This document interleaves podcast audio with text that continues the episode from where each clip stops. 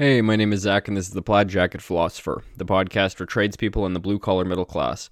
I'm hoping to punch a few holes in the stereotypes that surround blue collar workers and hopefully share a lot of the stories behind how we got into our line of work and the honest joy you can get from working outside of the office space. The plan is to mix in interviews as well as some solo stories from job sites, fatherhood, and personal experiences that led me to where I am today. Some will be funny, some will be personal, but hopefully any and all content here can help broaden what your opinion is of the blue collar middle class. This has absolutely nothing to do with today's show, but it's something I just learned about and thought it was fascinating. There used to be a dating app called Hater that uh, that matched people based on their mutual hatred of things. I wish that I had met my wife through this app, even though it doesn't seem to be around anymore. It was released in 2017. I wish I had met her through that app rather than having to toil away on plenty of fish. I mean, we could have realized how much we had in common right away. We both hate when people share a meme and then caption it this as if it's supposed to make it that much more important or relevant to anybody. Uh, we both hate people who refer to their dogs as their children or their fur babies. That's infuriating. Those people are moronic. And we both hate astrology. I mean, all we would have had to do is realize that we had these three things in common. And whatever you hear about true love, finding love in a partner, Find mutual hatred. That is the cement that will keep you two together forever. All right, so today's episode is going to follow a little bit of a different format, and it's kind of something that I've been dodging for a while because it seems to be a really hot button talking point and pretty common across a lot of podcasts. But um, it's a lot about kind of this new wave of intolerance, but that's somehow being uh, the tolerant side. And this has been kind of I don't know. It's kind of inspired by the new recent attacks in the STEM field. So that's STEM is science, technology, engineering, and mathematics. And it's coming from a site called Equitable Math. And basically, well, I'm just going to pull up what the actual picture of this thing says here. So, okay, the screenshot here reads White supremacy culture shows up in the math classrooms when the focus is getting the right answer. So, the concept of mathematics being purely objective is unequivocally false, and teaching it is even much less so. Upholding the idea that there are always right and wrong answers perpetuate objectivity as well as a fear of open conflict. Now, as we kind of touched on before, I mean, nothing in the STEM fields is discovered or considered true until it's completely ripped apart by the peers in that given field, right? So when it's talking about a fear of open conflict and saying that there isn't a right or wrong answer is completely false and it's completely misguided. And even though, you know, this may seem like a small statement to make, I mean, we, you know, this stuff starts as a little trickle and then it grows into a stream and into a river. And this kind of stuff, the attacks on, again, on the STEM field specifically, I mean, they bother me as an electrician because despite just being a dumb tradesman, like we actually have to have a fairly deep understanding of of electrical mathematics, and that has a lot to do with physics. Actually, it has everything to do with physics. And all of our calculations are based on getting the right answer. That's how we develop safe systems. That's why we don't have electrical lines overheating overcurrent problems, and ultimately fires. So that all comes down to getting the right answer and knowing the correct parameters for wire conductivity and how much amperage you can pull through it. Without these tried, tested, and proven mathematical equations, we don't have the safe electrical grid or electrical systems within our homes without it. It's impossible. We go through all this math. You test the upper limits of, of cables and what they are capable of carrying and conducting. And that's what lets our whole society kind of work safely. That's how we have parameters on everything. That's why we don't have electrical fires popping up everywhere all the time. Because if there wasn't a right answer, then we wouldn't be able to run this whole thing safely. There just it, it wouldn't work that way. You can't run. So this is getting a little bit technical, but you're in your houses, your general circuits throughout your home are ran in 14 gauge wire. That's good for up to 15 amps. Okay. Now you could run a larger gauge wire and you could run larger receptacles, but nothing would plug into them because everything has a different rating. You can't all of a sudden say, all right, well, this 15 amp wire, sure, it's rated to 15 amps, but I'm going to put it on a 40 amp breaker. We'll see what happens. That 14 gauge wire is going to catch on fire if it tries to pull 40 amps because it's not going to kick the breaker. The line is just going to heat up within your walls and you're going to have a fire somewhere within the walls. That's why finding the right answer and having the right mathematical theory behind it is important. That keeps us safe, that keeps your house from burning down. And again, don't think that this is going to stop here. Don't think that they're going to kind of pump the brakes and say, "All right, this is enough. This is how we clean up the stem fields." That's that's not it. This is just the beginning. And you know, if you listen to a lot of academics, a lot of professors, they're more in the psychology field, in the social skills, and in those kind of fields. They, you know, it's been happening for a long time, but it it doesn't really make sense why this attack is coming out of the stem fields unless you see that it's just kind of a gradual movement into the whole idea and the whole education system.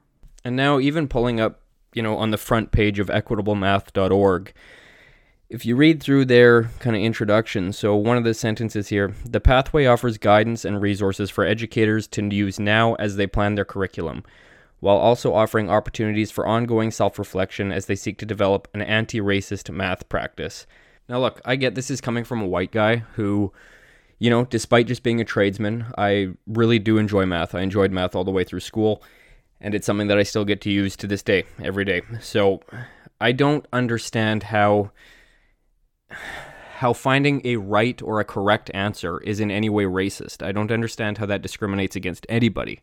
Um, if anything, that's what kind of helps create or keep math pure in that sense. You know, there is there's only one way that you can really determine numbers. There's only one way to analyze them, um, and that's looking for the right answer. That's what, again, that's what science and technology is all about. Engineering? Are you kidding me? Like, you have to be able to design things to properly withhold or withstand whatever type of pressure or weight they need to they need to be able to withstand. They need to be able to support. And that striving, that struggle to find the right answer, I don't understand how that could be classified in any way as racist or discriminatory against anybody. It, it doesn't make any sense.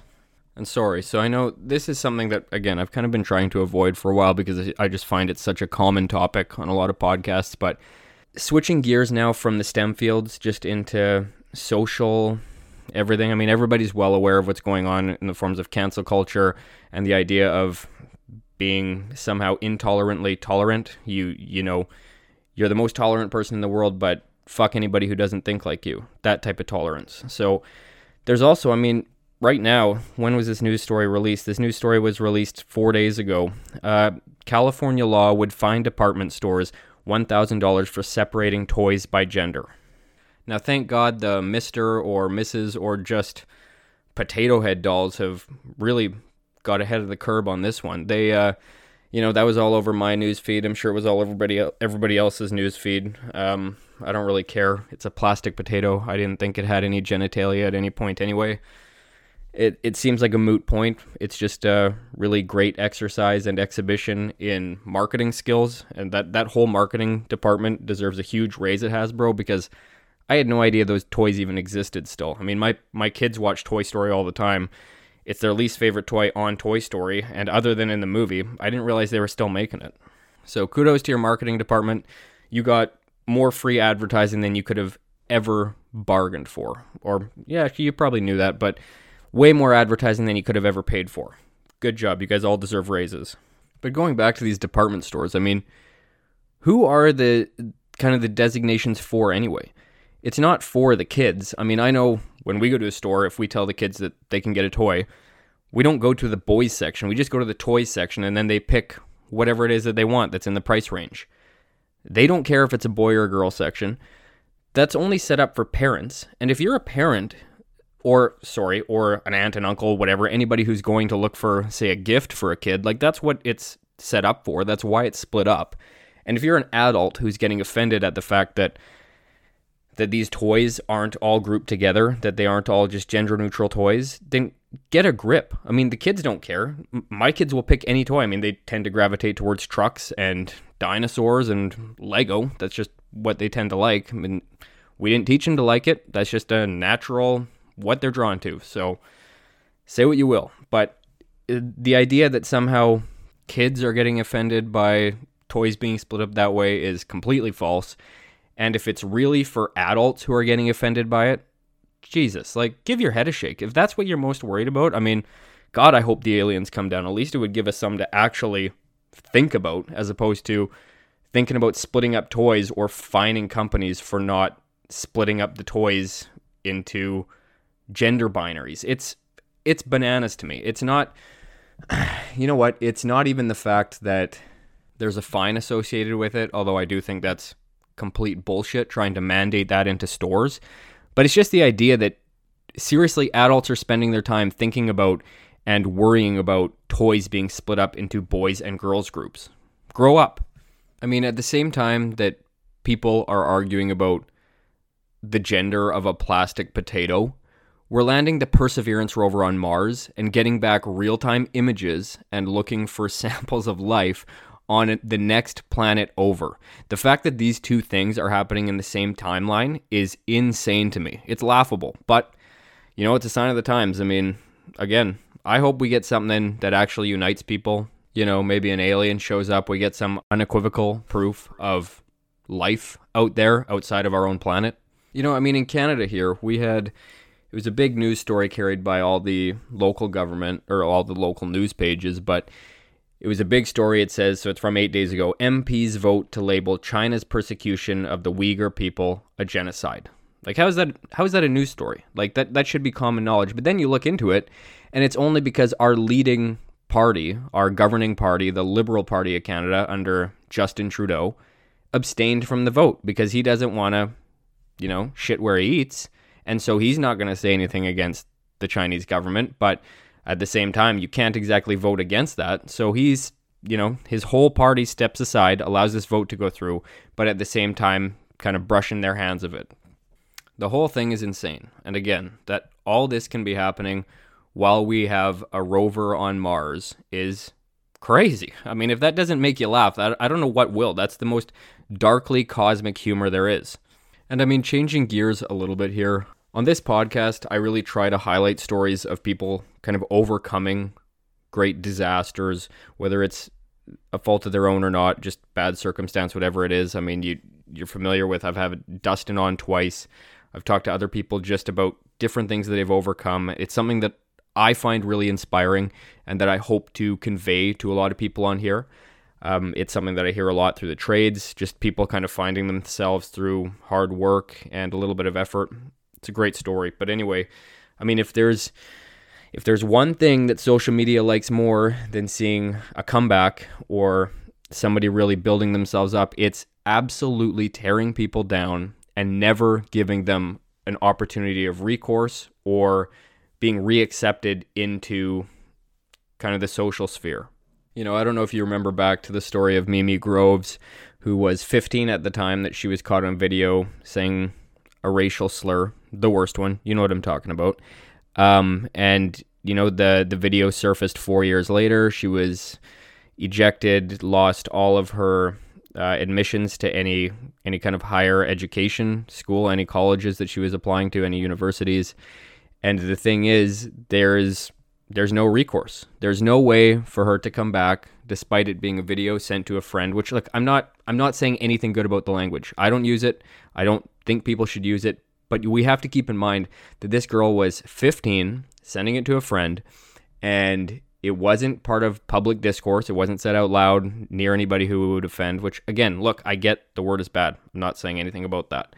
Um, but the fact that she now has her life ruined four years later when this video surfaces. Still, she's what, 19, 20 when it comes out? Still a kid. Um, and I mean, where does she go from here? How do you get that? How do you get that forgiveness? How do you get accepted back into society after this happens? Everything's public now, everything's digital. There's a record of everything that happens. I just thank God that I grew up kind of just before iGen or the iPhone generation when when everybody had an iPhone at school, you know, that's when everything was being documented. Everybody's updating statuses. People are, you know, updating their own statuses, which I have some cringy ones that pop up in Facebook memories every once in a while from 12, 13 years ago. But whatever, at least I didn't have that in high school. I was I was out. I had graduated. But the idea that you can do something as a kid um, again, when your brain isn't fully developed, this is very well documented. And that will haunt you and ruin your life years down the road or for X number of years for the rest of your life, whatever it may be. Everything that you do, you say, you put out there, it's documented, it's kept on record, it's digitized. There's no way to walk back from it. And I mean, this is going to get real artsy fartsy and kind of stupid for a second, but the way I like to think of it anyway is the idea of a caterpillar going to a chrysalis, going to a butterfly. You know, you're a kid, you're a caterpillar, and ideally, when you're going through that transformative phase, that that chrysalis, it'd be pretty nice to have some kind of protective coating, or at least where you're not visible to the outside world, you're a little bit more protected. I mean, that's next to impossible now, although I have a feeling, I hope anyway, that things will kind of change in the future, that maybe will limit the online presence of specifically preteens, teenagers, all the way up to whatever, 18, 19, graduating high school. I think that'd be great. I mean, there were so many things that I did that looking back, like I am thankful as fuck that they weren't recorded, that that didn't become part of my personal record, my digital record, my my footprint. Because man, like could have bit me in the ass and it was just stupid stuff that everybody does as a teenager. I mean, you're running on essentially pure testosterone and caffeine half the time what do you expect's going to happen? It's not like you even have a fully formed frontal cortex at that time, especially as a as a guy. I don't think that forms till you're like what, 25, 26? What chance did I have at 15, 16? And what chance does anybody have? Like this is one of the things that kind of terrifies me having having boys. Well, it wouldn't make a difference if I had boys or girls, but just kids growing up nowadays with with their phones, being connected to the internet all the time, constantly being filmed, everything getting recorded it's terrifying and i don't really know how you put the genie back in the bottle. I i don't understand how it'll work but i know that we're trying to limit our 9 almost 10 year old his online activity as much as possible. It's just you can't grasp that at that age. You have that has to fall on the parent. It's the one time despite sharing a lot of libertarian values it's the one time i will go full tyranny is on my kids when it comes to their online presence. I just i don't want it. I know it's not good for them. They fight me on it. My nine year old fights me on it all the time because some of his friends have iPads, iPhones, whatever. They're surfing the web, they're doing everything. Parents don't care. And uh, we just aren't the same way. I, I don't want my son to be subjected to that, and I don't want him to put something out there that is going to come back to haunt him years later. And you know, again, this is a fresh story, but just going back on the idea that these previous things, regardless of their intent, regardless of what feeling was behind it can come back to haunt you. Like so, Donald McNeil, who is uh, let me just pull up his thing here. So he's a science and public health reporter at the New York Times. So he just resigned this last week um, after 45 years at the New York Times. He was one of the leading guys recording or reporting on the coronavirus pandemic. He did a lot with the Zika virus, and he was fired or forced to resign anyway because he had used a racial slur describing another event to a high school class that he was speaking to. And the way he had put it was that, you know, he was trying to kind of catch their attention, get them to pay attention a little bit more. And how do you do that with a group of high schoolers? I mean, you throw a word in there and everybody's eyes are going to be glued on you, especially nowadays. But in his defense, he says Am I a racist? Mr. McNeil wrote. I don't think so. After working in 60 countries over 25 years, I think I'm pretty good at judging people as individuals. But am I racist is actually a harder question to answer about yourself than some self righteous people think. And so, I mean, you can tell he's he doesn't think that these these things are grounded that there there's any reason behind these accusations but he doesn't deny saying the word he he says that he regrets it, that he probably shouldn't have said it. But at the same time, like there was no intention behind it. There was no aggression, no meaning, no harm behind it. He was trying to convey a story, trying to teach this group of students about something that had happened. And so, you know, that's crazy. 45 years at the paper. He was obviously very successful, very good at what he did. And it all goes down the drain for something that happened again two years ago on a trip that now all of a sudden gets leaked, gets reported. Boom, he's done. No way of recourse, no forgiveness, no nothing. That's it. You got to step down out of the out of your job.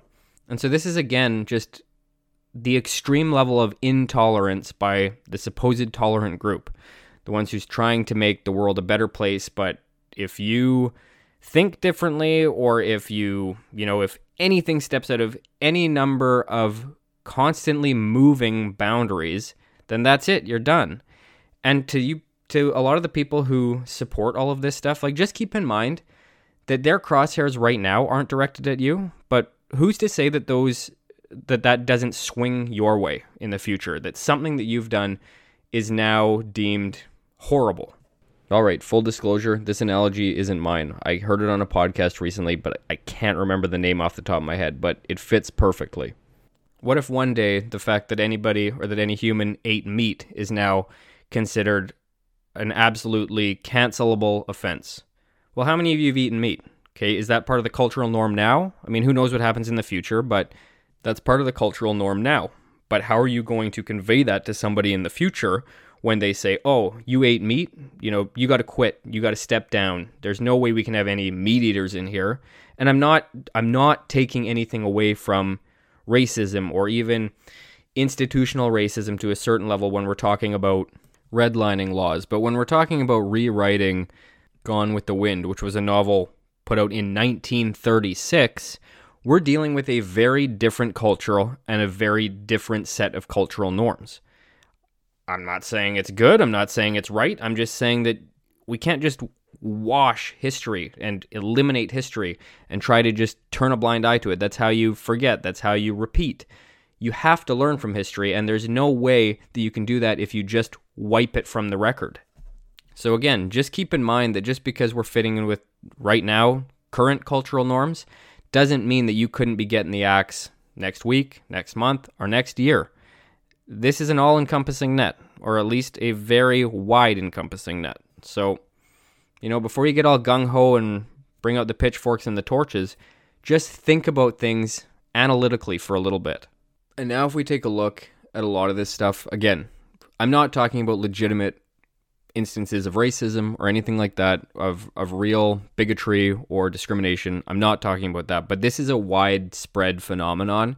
So, in just based off of how big it's become, it's not not all of the cases are going to be true or factual. And so there's this really good article on uh, Quillette.com. It's a, a psychology it's a psychology site. Anyway, they have a lot of news stories. So this one's called The Evolutionary Advantages of Playing Victim.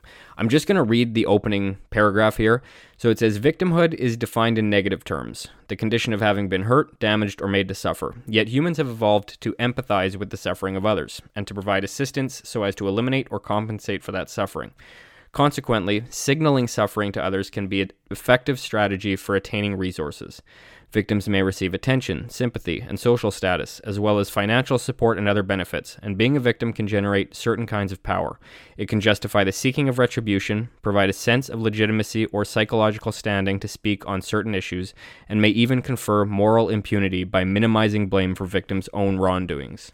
So, all of that was basically saying in a fancy and much more eloquent group of terms than I could have, that people have found a way to manipulate victimhood, to flip it on its head, to no longer make it a negative, to but to make it a moral and rewarding label to identify with.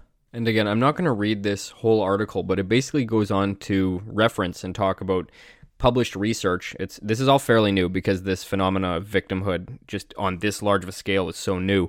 But it's talking about how you know, whether it's real or exaggerated, you're more likely to lie and cheat for material gain if if you are somebody who consistently and constantly signals their own victimhood.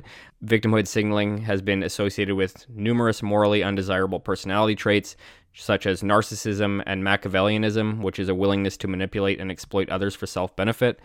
Uh, I think we can all think of people, and that's the scary thing. Like, you know you, you start to notice people who do this consistently who make it a pattern. And it's it's not it's a lot easier now to do that because we have social media.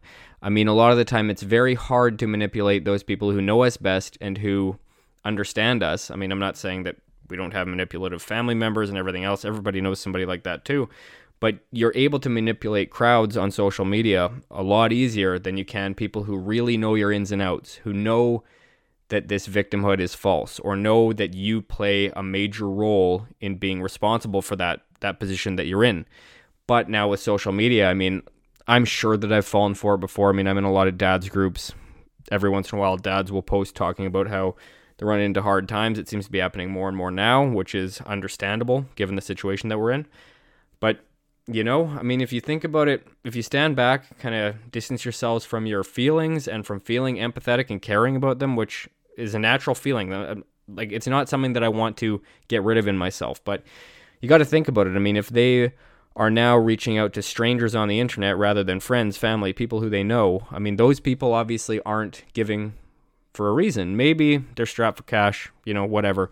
I know these situations do happen, but you got to look at it analytically. It's it's not it's not this wide scale of a phenomenon, I don't think, than than what it's being portrayed as, and that what we're now experiencing socially. And you know, ironically, um, this is in part to actually science that was or studies that were conducted at the University of British Columbia, which is very near and dear to me. It's in my home province. It's uh, probably the biggest university here, but they've made links or they've helped build these links between people who are constant kind of victimhood signalers and and they're kind of the same people who will do what would be received as a morally upright, upstanding act, such as, say, giving or buying lunch for a homeless person or something like that, but they will only do it when it's being publicly acknowledged. So if you've got a camera, we all know those people who film that stuff for social media. It just about turns your stomach. I get the hairs on the back of my neck stand up. It's so cringy. Just do it. You know, the, the the point of doing something like that isn't to gain social standing, isn't to increase your social score. But anyway, there's a very real link between people who are victimhood signalers and people who do things for the public eye, for gaining that sense of social status. And the other thing too is that nearly everybody faces some kind of hardship at some point in life. You know, a lot of the time most of us kind of face it either by ourselves or with those who we're close to. We share with the people that we trust and we we lean on them to get through whatever that hardship is. We don't go to social media and try to try to claim victimhood and raise your you know your social standing that's that's not the way most people go about it so it's kind of it's alarming to see the frequency at which this is happening now because it doesn't seem to be legitimate. And a lot of these studies that they're now starting to conduct on this are proving that it's not legitimate, that a lot of this is just fabricated because that's now how you gain, how you move up the hierarchy socially. That's just kind of laid into it now. I mean, it used to be hunter gatherers way back in the day. If you brought in the biggest saber toothed tiger, you moved up that hierarchy real quick. Now, if you're the biggest victim, you have the most weighing you down in life, boom, you move up. You need free stuff. People need to give you stuff. You need to be supported and praised. And you know, like, let's be realistic. It's not like this is the only way that people fake to get ahead socially. I mean, people people lie and cheat when it comes to tests. You know, athletes dope, athletes take steroids, whatever it may be. Like people do try to cheat different systems, different hierarchies to move up on them. This isn't, you know, it's it's in a class of its own. This is just a part of the wider social sphere. And it's interesting to see how prevalent it's become. And it's, you know, it's it's sad to me to be honest because it uh, we all go through stuff. That's and I find that when you kind of get faked by one of these people who are trying to signal you, it it tarnishes your view of anybody who then tries to reach out, and that's a massive negative in general. I mean, I don't want to have the guards up or get cynical when somebody reaches out or they're expressing that they really need help. But when you see it faked so many times, and that's kind of the danger of this, is that it's going to create that level of cynicism towards people reaching out, towards people, um, yeah, just just expressing themselves, expressing what is going on and what their circumstances are doing to them at any given time. All right, sorry, I uh, really ran up against the clock there. Didn't realize how long I had gone on. Um, again, sorry, that one had a little bit of a different feel, followed a little bit of a different uh, format than most of my solo podcast episodes. But again, I try to talk about things that interest me, thinking that hopefully they'll interest you guys. If I'm engaged in a conversation, even if it's with myself, I figure that people are going to be engaged with me. So thank you for listening. Um, next week, I'll try to follow along with a normal pattern. I'm actually, again, working my way through 1984 and Brave New World again, trying to uh, buff up on those two books. I'm going to try to do a little podcast series where I'll kind of talk over each book for an episode and then contrast them in a final episode. Let me know what you think of that. I think it's going to be really interesting. It's amazing how these books from the 30s and the 40s um, really encapsulated today's society. It's it's fascinating, especially considering again the age of the books. And now, before I take off, I just wanted to remind you guys that I have stickers available. If you want to send an email to plaidjacketphilosopher at gmail.com, uh, just give me your name, your address. You're not going to be added to any mailing list or any kind of email list. You're just gonna I'm gonna put some stickers in the mail, send them out to you wherever you are and yeah, then you can throw them on your hard hat, throw them on your toolbox, throw them on your laptop, whatever you want. But I really appreciate the support, and I've got these stickers made up. So drop me a line on the email or on any social media, and I will get back to you, and I'll get those letters in the mail ASAP.